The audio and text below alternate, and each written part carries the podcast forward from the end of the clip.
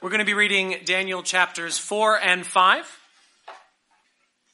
King Nebuchadnezzar, to all peoples, nations, and languages that dwell in all the earth, peace be multiplied to you. It has seemed good to me to show the signs and wonders that the Most High God has done for me. How great are his signs, how mighty his wonders. His kingdom is an everlasting kingdom, and his dominion endures from generation to generation. I, Nebuchadnezzar, was at ease in my house and prospering in my palace. I saw a dream that made me afraid. As I lay in bed, the fancies and the visions of my head alarmed me. So I made a decree that all the wise men of Babylon should be brought before me, that they might make known to me the interpretation of the dream. Then the magicians, the enchanters, the Chaldeans, and the astrologers came in, and I told them the dream. But they could not make known to me its interpretation. At last, Daniel came in before me, he who was named Belteshazzar, after the name of my God, and in whom is the spirit of the holy gods. And I told him the dream, saying, O Belteshazzar, chief of the magicians, because I know that the spirit of the holy gods is in you, and that no mystery is too difficult for you, tell me the visions of my dream that I saw and their interpretation. The visions of my head as I lay in bed were these. I saw, and behold, a tree in the midst of the earth, and its height was great. The tree grew and became strong, and its top reached to heaven, and it was visible to the end of the whole earth. Its leaves were beautiful, and its fruit abundant, and in it was food for all. The beasts of the field found shade under it, and the birds of the heavens lived in its branches, and all flesh was fed from it. I saw in the visions of my head as I lay in bed, and behold, a watcher a holy one, came down from heaven. He proclaimed aloud and said thus, Chop down the tree and lop off its branches, strip off its leaves and scatter its fruit. Let the beasts flee from under it and the birds from its branches.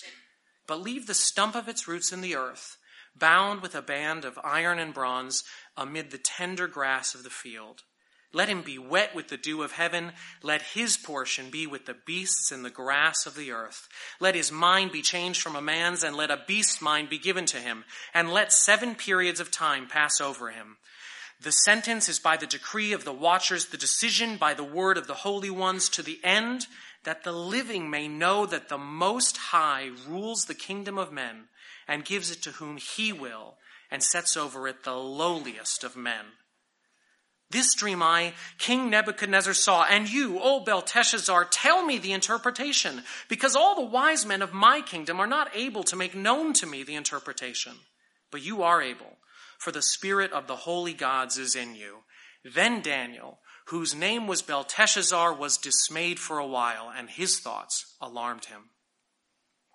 The king answered and said, Belteshazzar, let not the dream or the interpretation alarm you. Belteshazzar answered and said, My lord, may the dream be for those who hate you and its interpretation for your enemies.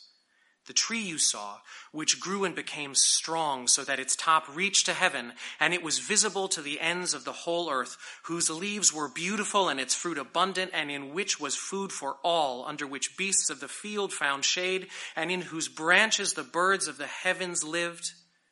It is you, O king who have grown and become strong. Your greatness has grown and reaches to heaven, and your dominion to the ends of the earth.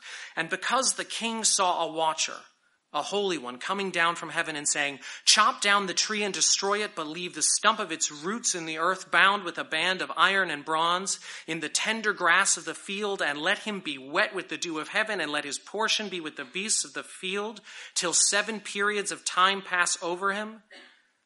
This is the interpretation, O king. It is a decree of the Most High which has come upon my Lord, the king, that you shall be driven from among men, and your dwelling shall be with the beasts of the field. You shall be made to eat grass like an ox, and you shall be wet with the dew of heaven, and seven periods of time shall pass over you, till you know that the Most High rules the kingdom of men and gives it to whom he will and as it was commanded to leave the stump of the roots of the tree, your kingdom shall be confirmed for you from the time that you know that heaven rules. Therefore, O king, let my counsel be acceptable to you. Break off your sins by practicing righteousness and your iniquities by showing mercy to the oppressed, that there may perhaps be a lengthening of your prosperity. All this came upon King Nebuchadnezzar. At the end of 12 months, he was walking on the roof of the royal palace of Babylon, and the king answered and said, Is not this great Babylon? which I have built by my mighty power as a royal residence and for the glory of my majesty?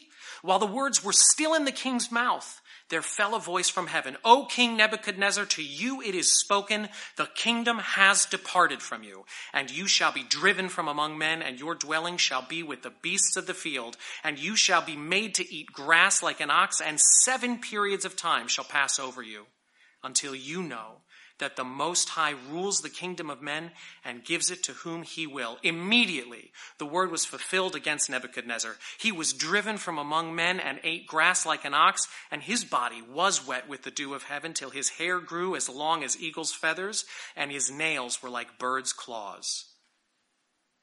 At the end of the days, I, Nebuchadnezzar, lifted my eyes to heaven, and my reason returned to me. And I blessed the Most High and praised and honored him who lives forever. For his dominion is an everlasting dominion, and his kingdom endures from generation to generation. All the inhabitants of the earth are accounted as nothing, and he does according to his will among the host of heaven and among the inhabitants of the earth, and none can stay his hand or say to him, What have you done? At the same time, my reason returned to me, and for the glory of my kingdom, my majesty and splendor returned to me. My counselors and my lord sought me, and I was established in my kingdom, and still more greatness was added to me. Now I, Nebuchadnezzar, praise and extol and honor the King of heaven. For all his works are right, and his ways are just, and those who walk in pride, he is able to humble. King Belshazzar made a great feast for a thousand of his lords and drank wine in front of the thousand. Belshazzar, when he tasted the wine, commanded that the vessels of gold and of silver that Nebuchadnezzar, his father, had taken out of the temple in Jerusalem be brought, that the king and his lords, his wives, and his concubines might drink from them. Then they brought in the golden vessels that had been taken out of the temple, the house of God in Jerusalem and the king and his lords, his wives, and his concubines drank from them. They drank wine and praised the gods of gold and silver, bronze, iron, wood, and stone. Immediately, the fingers of a human hand appeared and wrote on the plaster of the wall of the king's palace opposite the lampstand. And the king saw the hand as it wrote. Then the king's color changed and his thoughts alarmed him. His limbs gave way and his knees knocked together. The king called loudly to bring in the enchanters, the Chaldeans, the astrologers. The king declared to the wise men of Babylon, Whoever reads this writing and shows me its interpretation shall be clothed with purple and have a chain of gold around his neck and shall be the third ruler in the kingdom. Then all the king's wise men came in, but they could not read the writing or make known to the king the interpretation. Then King Belshazzar was greatly alarmed, and his color changed, and his lords were perplexed. The queen, because of the words of the king and his lords, came into the banqueting hall, and the queen declared, O king, live forever. Let not your thoughts alarm you or your color change. There is a man in your kingdom in whom is the spirit of the holy gods. In the days of your father, light and understanding and wisdom like the wisdom of the gods were found in him. And King Nebuchadnezzar, your father, your father the king, made him chief of the magicians, enchanters, Chaldeans, and astrologers, because an excellent spirit, knowledge, and understanding to interpret dreams, explain riddles, and solve problems were found in this Daniel, whom the king named Belteshazzar. Now, let Daniel be called, and he will show the interpretation. Then Daniel was brought in before the king. The king answered and said to Daniel, you are that Daniel, one of the exiles of Judah, whom the king my father brought from Judah. I have heard of you that the spirit of the gods is in you, and that light and understanding and excellent wisdom are found in you. Now, the wise men, the enchanters, have been brought in before me to read this writing and make known to me its interpretation, but they could not show the interpretation of the matter. But I have heard that you can give interpretations and solve problems. Now, if you can read the writing and make known to me its interpretation, You shall be clothed with purple and have a chain of gold around your neck and shall be the third ruler in the kingdom. Then Daniel answered and said before the king, Let your gifts be for yourself, and give your rewards to another. Nevertheless, I will read the writing to the king and make known to him the interpretation. O king, the Most High God gave Nebuchadnezzar your father kingship and greatness and glory and majesty. And because of the greatness that he gave him, all peoples, nations, and languages trembled and feared before him. Whom he would he killed, and whom he would he kept alive, whom he would he raised up, and whom he would he humbled. But when his heart was lifted up, and his spirit was hardened, so that he dealt proudly, he was brought down from his kingly throne, and his glory was taken from him. He was driven from among the children of mankind, and his mind was made like that of a beast, and his dwelling was with the wild donkeys. He was fed grass like an ox, and his body was wet with the dew of heaven, until he knew that the Most High God rules the kingdom of mankind and sets over it whom he will. And you, his son, Belshazzar, have not humbled your heart, though you knew all this. But you have lifted up yourself against the Lord of heaven. And the vessels of his house have been brought in before you, and you and your lords, your wives, your concubines have drunk wine from them, and you have praised the gods of silver and gold, of bronze, iron, wood, and stone, which do not see or hear or know. But the God in whose hand is your breath, and whose are all your ways, you have not honored. Then from his presence the hand was sent, and this writing was inscribed. And this is the writing that was inscribed Mene, Mene, Tekel, and Parsin. This is the interpretation of the matter. Mene, God has numbered the days of your kingdom and brought it to an end. Tekel, you have been weighed in the balances and found wanting. Peres, your kingdom is divided and given to the Medes and Persians. Then Belshazzar gave the command and Daniel was clothed with purple, a chain of gold was put around his neck, and a proclamation was made about him that he should be the third ruler in the kingdom. That very night, Belshazzar, the Chaldean king, was killed. And Darius, the Mede, received the kingdom, being about 62 years old. This is God's word.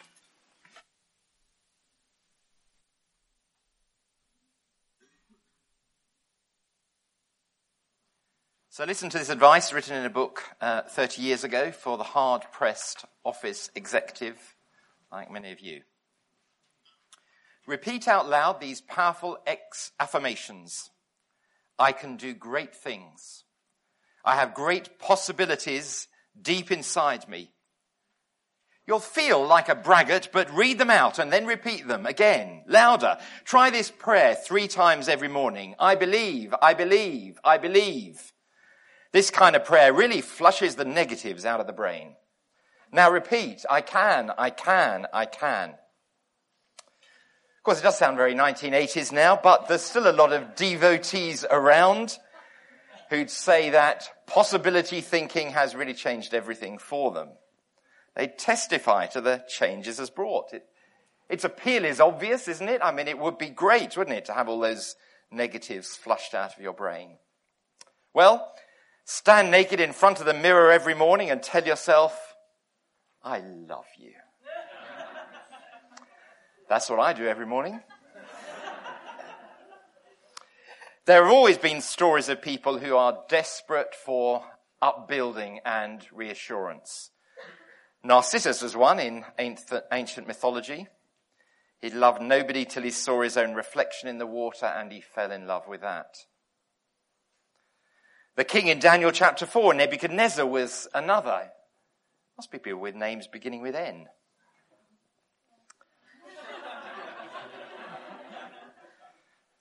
He's full of himself, a proud man, as Narcissus was too.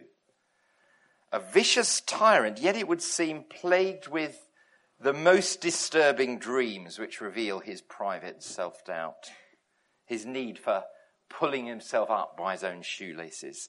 Listen to what he says wandering around the rooftop of his palace in verse 29.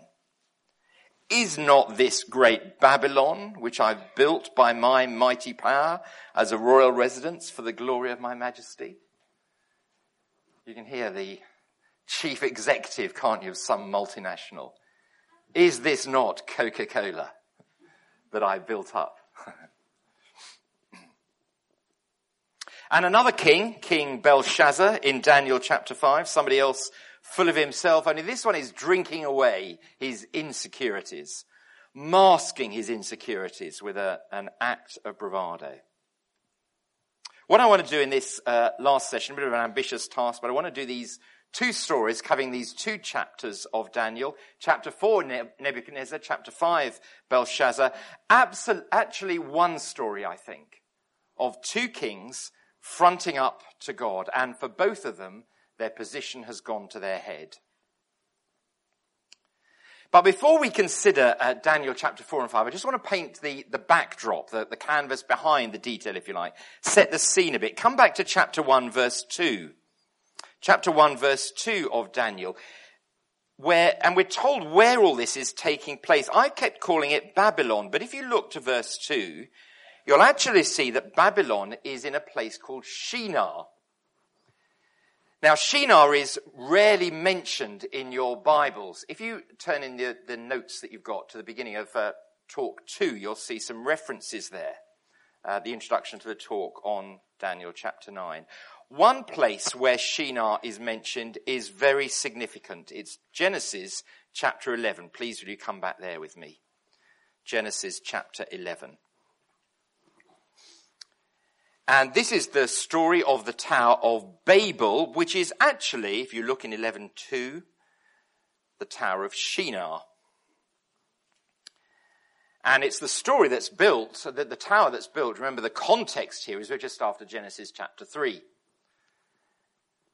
And in this story, in Genesis 11, the story begins really in verses 3 and 4. We can see human rebellion in all its ugliness. All you've got to do is read the minutes of the planning department. Verse 4 They said, Come, let's build ourselves a city and a tower with its top in the heavens, and let us make a name for ourselves, lest we dis- be dispersed over the face of the whole earth. Now, the two halves of the verse fit together. Uh, see that up on the s- screen here. They want to build a city because, end of the verse, they don't want to be dispersed over the whole earth. They want to build a high tower because they want to make a name for themselves. And the problem with those is that first of all, they're defying God's word because God had told them not to be gathered together, but to spread. That was his instruction. Just a few chapters earlier, at the end of the flood, they were to fill the earth, to teem all over the earth, and they said, no, we're not going to do what God says. And also they are defying God's rule because making a name is all about fame, isn't it? Brand recognition. Wanting people to know who we are and be impressed and to treat us as the big boys in town. And towers have always been used for that, haven't they? From San Gimignano in medieval Tuscany to the Shard of the Thames. They say, you know, notice us, be impressed. In other words, verse 4 is all about human sin in its most brazen insolence. We hear what God says and we won't do it. We see that God rules and we won't acknowledge it. It's just like Genesis 3, deja vu all over again. We know better. We're going to gather together and find our security. We're going to be great. We're going to rule. That's what the people are saying.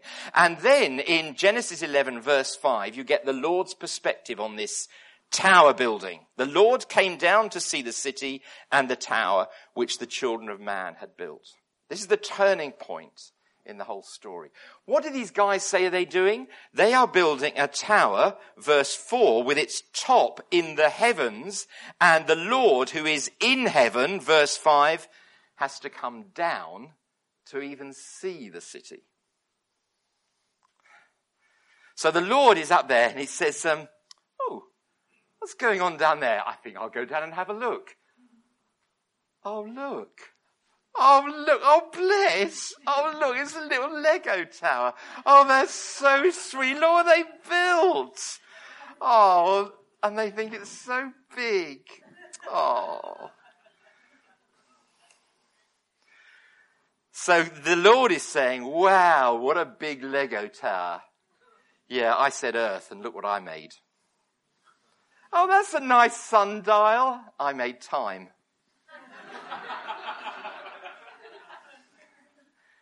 and so God decides to hinder their rise. This monolithic anti-Christian state embarking on this defiance against God as they build a tower.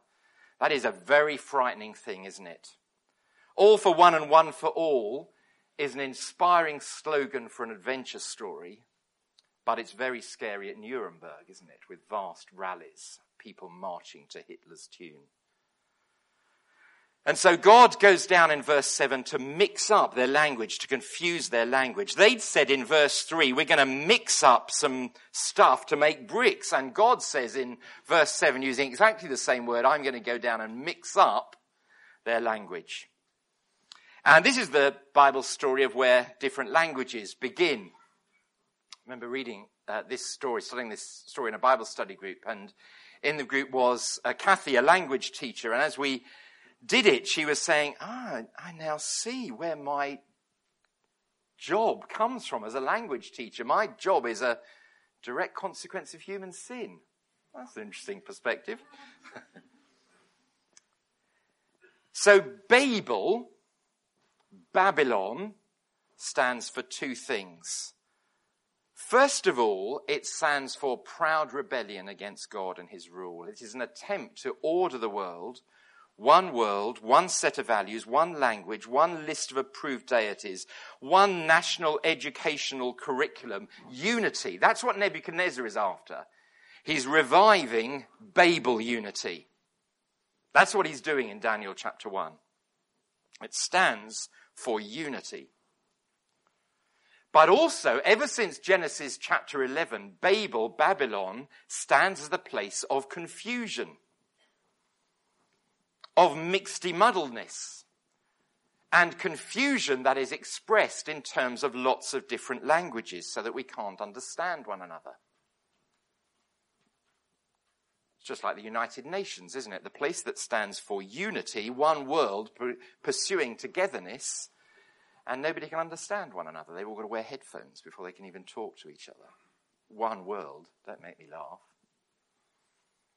Now, I wonder if that's why Daniel is in two languages. Remember I said how yesterday that it's one is in the Persian language and one is in the Hebrew language? And I wonder if uh, that's a symbol in Daniel of this confusion that there is in the world. Ever since people set themselves against God to defy him, God confused as his punishment so that people couldn't understand each other and couldn't understand the world in which we live. We need God's people to explain the what you see is what you get world. The world doesn't know, doesn't understand until God speaks to us in a language we can understand and tells us stuff.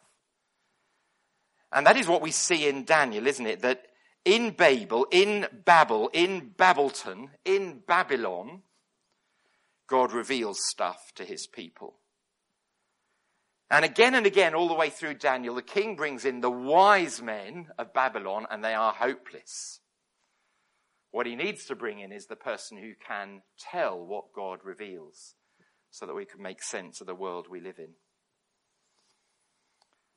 We need to live with both the reality that we see and the reality that God tells us. That is the backdrop then to these stories.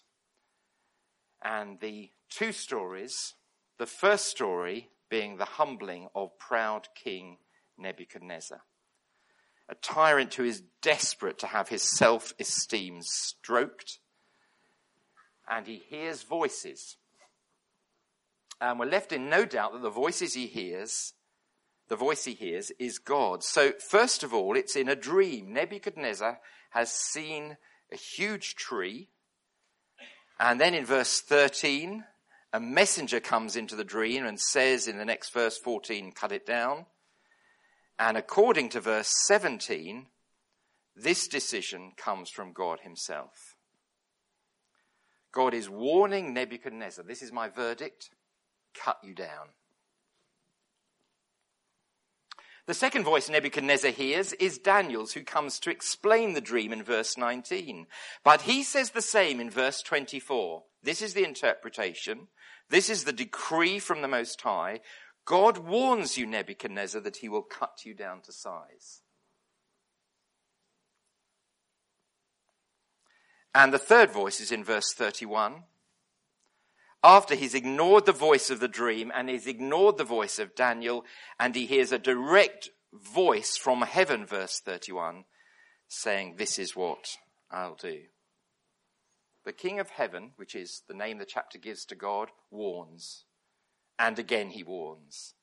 And again he warns just as he warns us, not normally through dreams or voices from heaven, but by words just the same. By his word, God speaks to us to warn.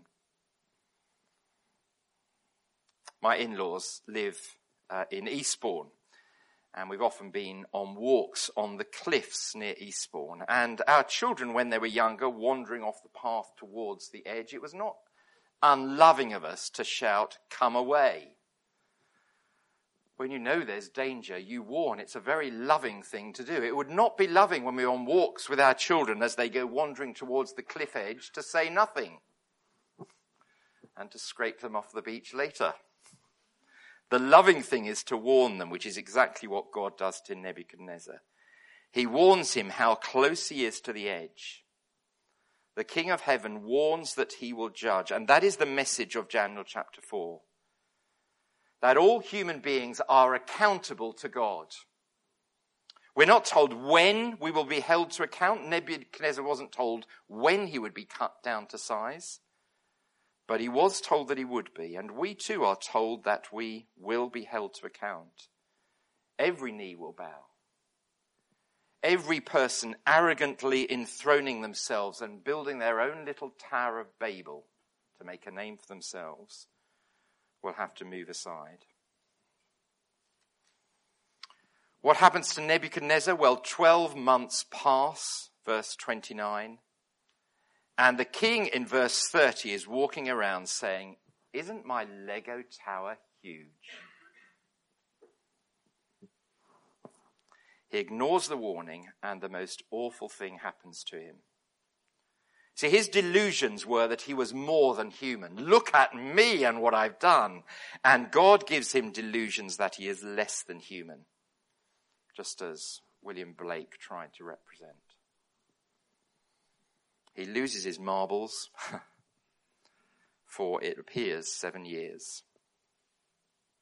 Verse 33. The word was fulfilled. He was driven from among men. He ate grass like an ox. He lived outside with his body becoming wet with the dew of heaven. His hair grew as long as eagle's feathers and his nails like bird claws. The king of heaven humbles the proud until he acknowledges that, that God is sovereign over his kingdom. Mighty though that kingdom was, the humbling of proud Nebuchadnezzar. The humbling of proud King Belshazzar in chapter 5. Some years later, this is the son now on the throne, but not for much longer, because if you look at the end of the chapter, verse 30, you'll see how differently this story will end. Not with the king restored to the throne, but with the king losing the throne. Nebuchadnezzar did humble himself before God and had his kingdom restored to him. Belshazzar had an encounter with the same king of heaven and ignored it. And in verse 30, that very night, he was killed. He's humbled against his will. God brings his kingdom to its knees. Throughout this chapter, throughout chapter 5, the threat from the Persian army is dangling over him like Damocles' sword. The entire Babylonian dynasty that his father Nebuchadnezzar had established is poised to come to an end. The Persian army is camped outside. That's the scene in chapter 5. So Belshazzar says, let's get together. Come on, cronies. let's eat and drink and be merry, for tomorrow we die. And the feast of this chapter Well, it's like a game of let's pretend. Let's ignore the reality. Let's rearrange some deck chairs on the Titanic. Because the writing is on the wall for Belshazzar, uh, literally in this case. And he watches as a hand write a, writes a terrifying message on the wall. Probably only he could see the hand and the writing in verse 8. And it is absolutely alarming. But Nebuchadnezzar's wife is still around. That's probably who the lady is in verse 10, probably the queen mother. And she recognizes what's going on in verse 10. It's a vision, just like those her husband kept having. And she says, You know what you need? You need Daniel. and that should be obvious to all of us after reading this book this weekend. If you want to know what's going on in the world, you've got to send for God's people. They're the people who can explain things. I presume that's the point of having bishops in the House of Lords, isn't it? That the government should turn to the bishops and say, Oh, you are. You know the God who reveals things. You better explain to us what's going on in your dreams. Anyway, here's the message in verse 26. Probably mene, mene tekel and parsin. It's, it had a ring a bit like pounds, shillings, and pence. It's that kind of a message which is interpreted as a message of God's judgment on a proud Babylonian king. Again, God humbling those who walk in pride. And we've got to go back to the beginning of chapter 5 to see what it is that Belshazzar was doing wrong. What is the pride? See, Nebuchadnezzar was desperate to have his ego stroked. You know, look at what I've done, everybody. Please tell me I'm great. Belshazzar, on the other hand, is defiant because what he does in this feast is deliberate contempt for the faith of his dad, Nebuchadnezzar. I don't know whether you noticed it. As we read through chapter 4, the whole thing is an edict. It's a, a letter being sent out from the king to all the people, a, a public declaration from King Nebuchadnezzar of his faith to tell everybody what he's now realized about the King of Heaven, that he's praising him and honoring him. But if you look down to chapter 5, verses 3 and 4, you'll see here is a deliberate act of contempt for the faith of Nebuchadnezzar. They bring in the golden vessels that Nebuchadnezzar had got from the temple in Jerusalem. Do you remember right back in chapter 1? He took these goblets and he ransacked the city. That's where he got them from, Jerusalem, brought them back to Babylon stolen these holy symbols of Israel's worship, and it looks like he's just stored them away in a cupboard somewhere. I wonder what Nebuchadnezzar, at the end of chapter 4, would have thought about all those goblets. You know, the end of chapter 4, when he came to realize that the King of heaven rules on earth and that he was like an ant before him. I don't think he'd have wanted to use those goblets from the temple just to for dinner on a regular Thursday evening, would he?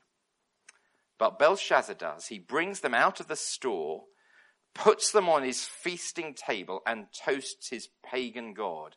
It's a deliberate act, isn't it, to say, the God of heaven is a nobody. My dad's God is a nobody. Israel's God is a nobody. Nebuchadnezzar's God is a nobody. Yabu sucks to him. Hurrah to King, well, his kings. He's utterly contemptuous, isn't he? Look on to Daniel's words, verse 22. Belshazzar, you've not humbled your heart. Though you knew all this story of Nebuchadnezzar, you've lifted up yourself against the Lord of heaven. The vessels of his house have been brought in before you, and you and your lords, your wives, your concubines have drunk wine from them. You've praised the gods of silver and gold, bronze, iron, wood, and stone, which don't hear or know. But the God in whose hand is your breath. Isn't that a remarkable thing? The God in whose hand is your breath and whose are all your ways you've not honored. And for that, God sends the warning of pounds, shillings, and pence. And judgment falls as the dynasty falls. Now, what these two stories have in common is a question will these two kings of undoubted authority, will they recognize the greater authority of the King of heaven? Will they recognize who they are in relation to God? Will they be wise?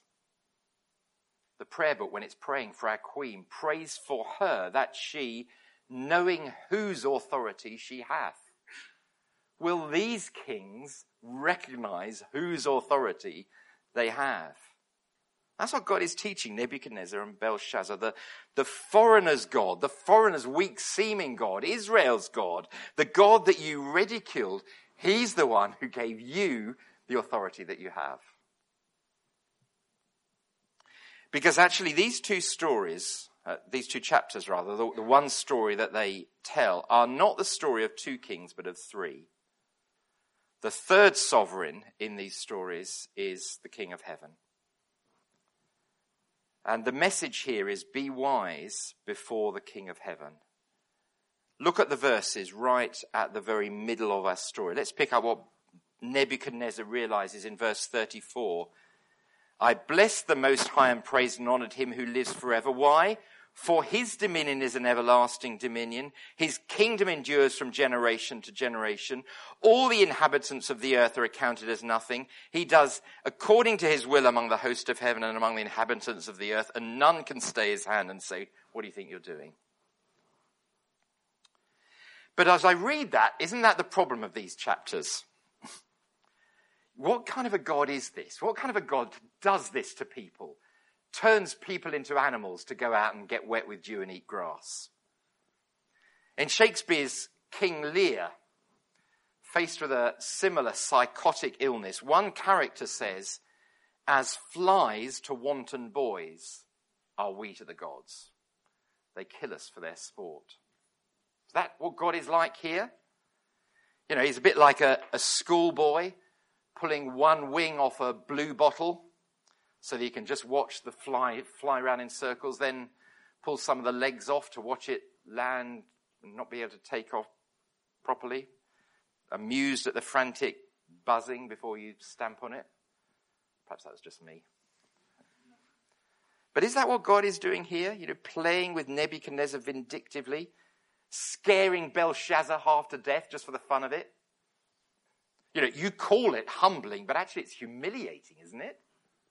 Pushing them into submission. Verse 35a, Nebuchadnezzar concludes, all the inhabitants of the earth are accounted as nothing. Is that how God sees us? As nothing? Well, I think the first thing to say is that what God did in these two chapters are one-offs. These things happened, but the fact that these things, these things happened here like this are not necessarily models for always. But it is revealing that God will humble the proud, either now or ultimately, finally, at his judgment of which he warns. Chapter 4, verse 37. The very last words of that first chapter and the center of the two stories is the text for the whole passage. Those who walk in pride the King of heaven is able to humble. We do not rule heaven and we do not rule earth, however big our Lego towers become. It's not all about me, me, me. God is making that point not just for the benefit of his people, but for all the world. The universe does not revolve around you. I know you think it does, but honestly, it does not. We are not all here for you. God is not here for you. Everything changed after Copernicus demonstrated that the sun was at the center of the solar system and not the earth. And we need that same Copernican revolution to recognize that we are not at the center of everything, but the sun is. We are not at the center of the world. I may try to put myself on the throne. I may try to run my own life my own way without God. I may try to build a very big Lego tower. But God is the center and he is the living ruler of the world. And the King of heaven humbles the proud. Sometimes gently, sometimes painfully, sometimes over years, sometimes at a stroke, sometimes in the now, sometimes later, but always graciously, for he wants us to understand what is what. He wants us to know him as the king he is. And I want to suggest that the big message of Daniel is this that since this is who is who since this is who God is, since we have been allowed to see his rule again over this weekend, since God gave Daniel understanding, a glimpse behind the curtain. And since God, through Daniel writing it down for us here, has given us a glimpse behind the curtain, that same understanding, since we know all this, we should live logically. There's an appropriate way to live, if this is true, a fitting way to organize yourselves, a logical response at the end of this weekend. You wouldn't back the Babel builders, would you? That's my point. Not when you know that there is one to whom the Babel builders must give an account, before whom they must stand, who's got power and authority over them. Will you just check your view of reality? There is not just the world that we see. It is not just the what you see is what you get world. There is the reality that has been revealed to us again and again this weekend. And the Bible's word for live logically is wisdom. Wisdom in the Bible isn't about cle- being clever, though it is about knowing stuff. It's closer to what we mean when we talk about godliness. Living life in response to the truth that God has shown us. In response to his character. Humbly we hold on to the truth that he's revealed alongside what we know and see and experience all around us in this world. Wisdom comes from the God who's revealed to us another reality. When you can see how the pieces fit together, when God has revealed that to you, when you can see the whole, what the whole picture will be at the end, when it's all finished, then live logically, be wise. at the funeral of uh, Louis XIV in Notre Dame, central Paris, in the full view of the open coffin, the preacher began the sermon. This is the funeral of Louis XIV. The preacher began the sermon with the shout, Only God is great. Only God is great. That must have been an electric moment, wasn't it? Oh, for a bishop who would begin a funeral like that. Our pride is not like Nebuchadnezzar's, maybe, or not like Belshazzar's, but we've, only got our own, we've all got our own little empires, haven't we? We've built something up, our, our family, our home life, our career, our lifestyle. We've built it into something which works for us.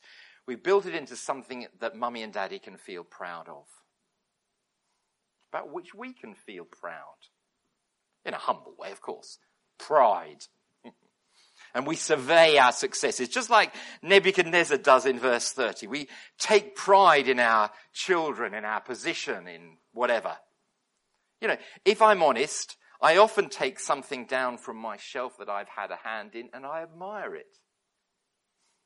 When I speak somewhere, for example, like this weekend, of course I want to do it for God's glory, but I enjoy seeing my name on the program. And even if I spiritualize my success and prosperity, you know, that as God being pleased with me, that is pride. It will pass. You will pass. Nebuchadnezzar passed. He's in room 55 in the British Museum. That is it. He's done with. At least he gets a room. You think you're going to get anything? Nobody will remember you in 200 years, will they? Nobody will know your name.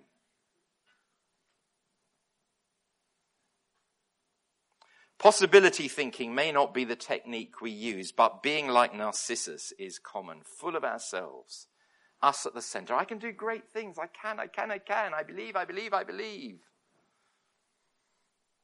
I was talking to my brother only last year, and we were talking about how, if we're honest, we feel we don't need to pray. You know, it's bottom line, we think we can manage. We're okay, our life's all right. By large, we're competent, we've got our lives to work for us. We, we don't need to pray, do we? But of course, prayer is the way that we express faith.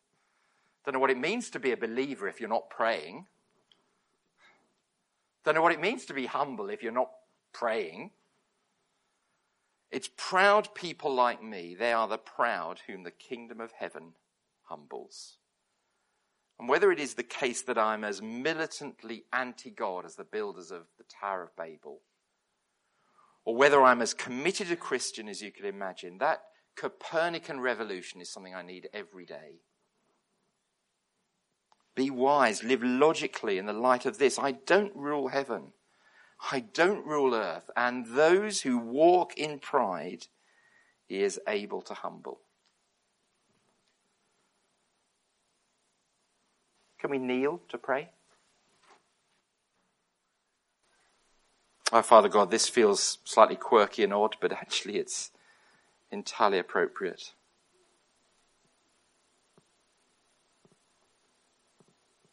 Those who walk in pride, you are able to humble.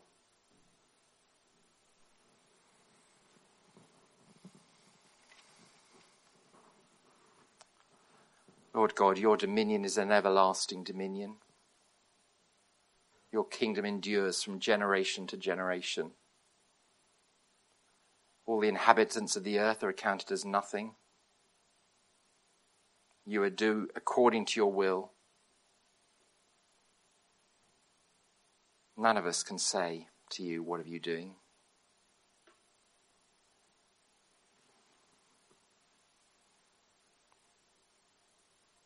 Please, Lord God, would you help us to live our lives in the light of the reality you revealed to us this weekend? For Jesus' sake. Amen.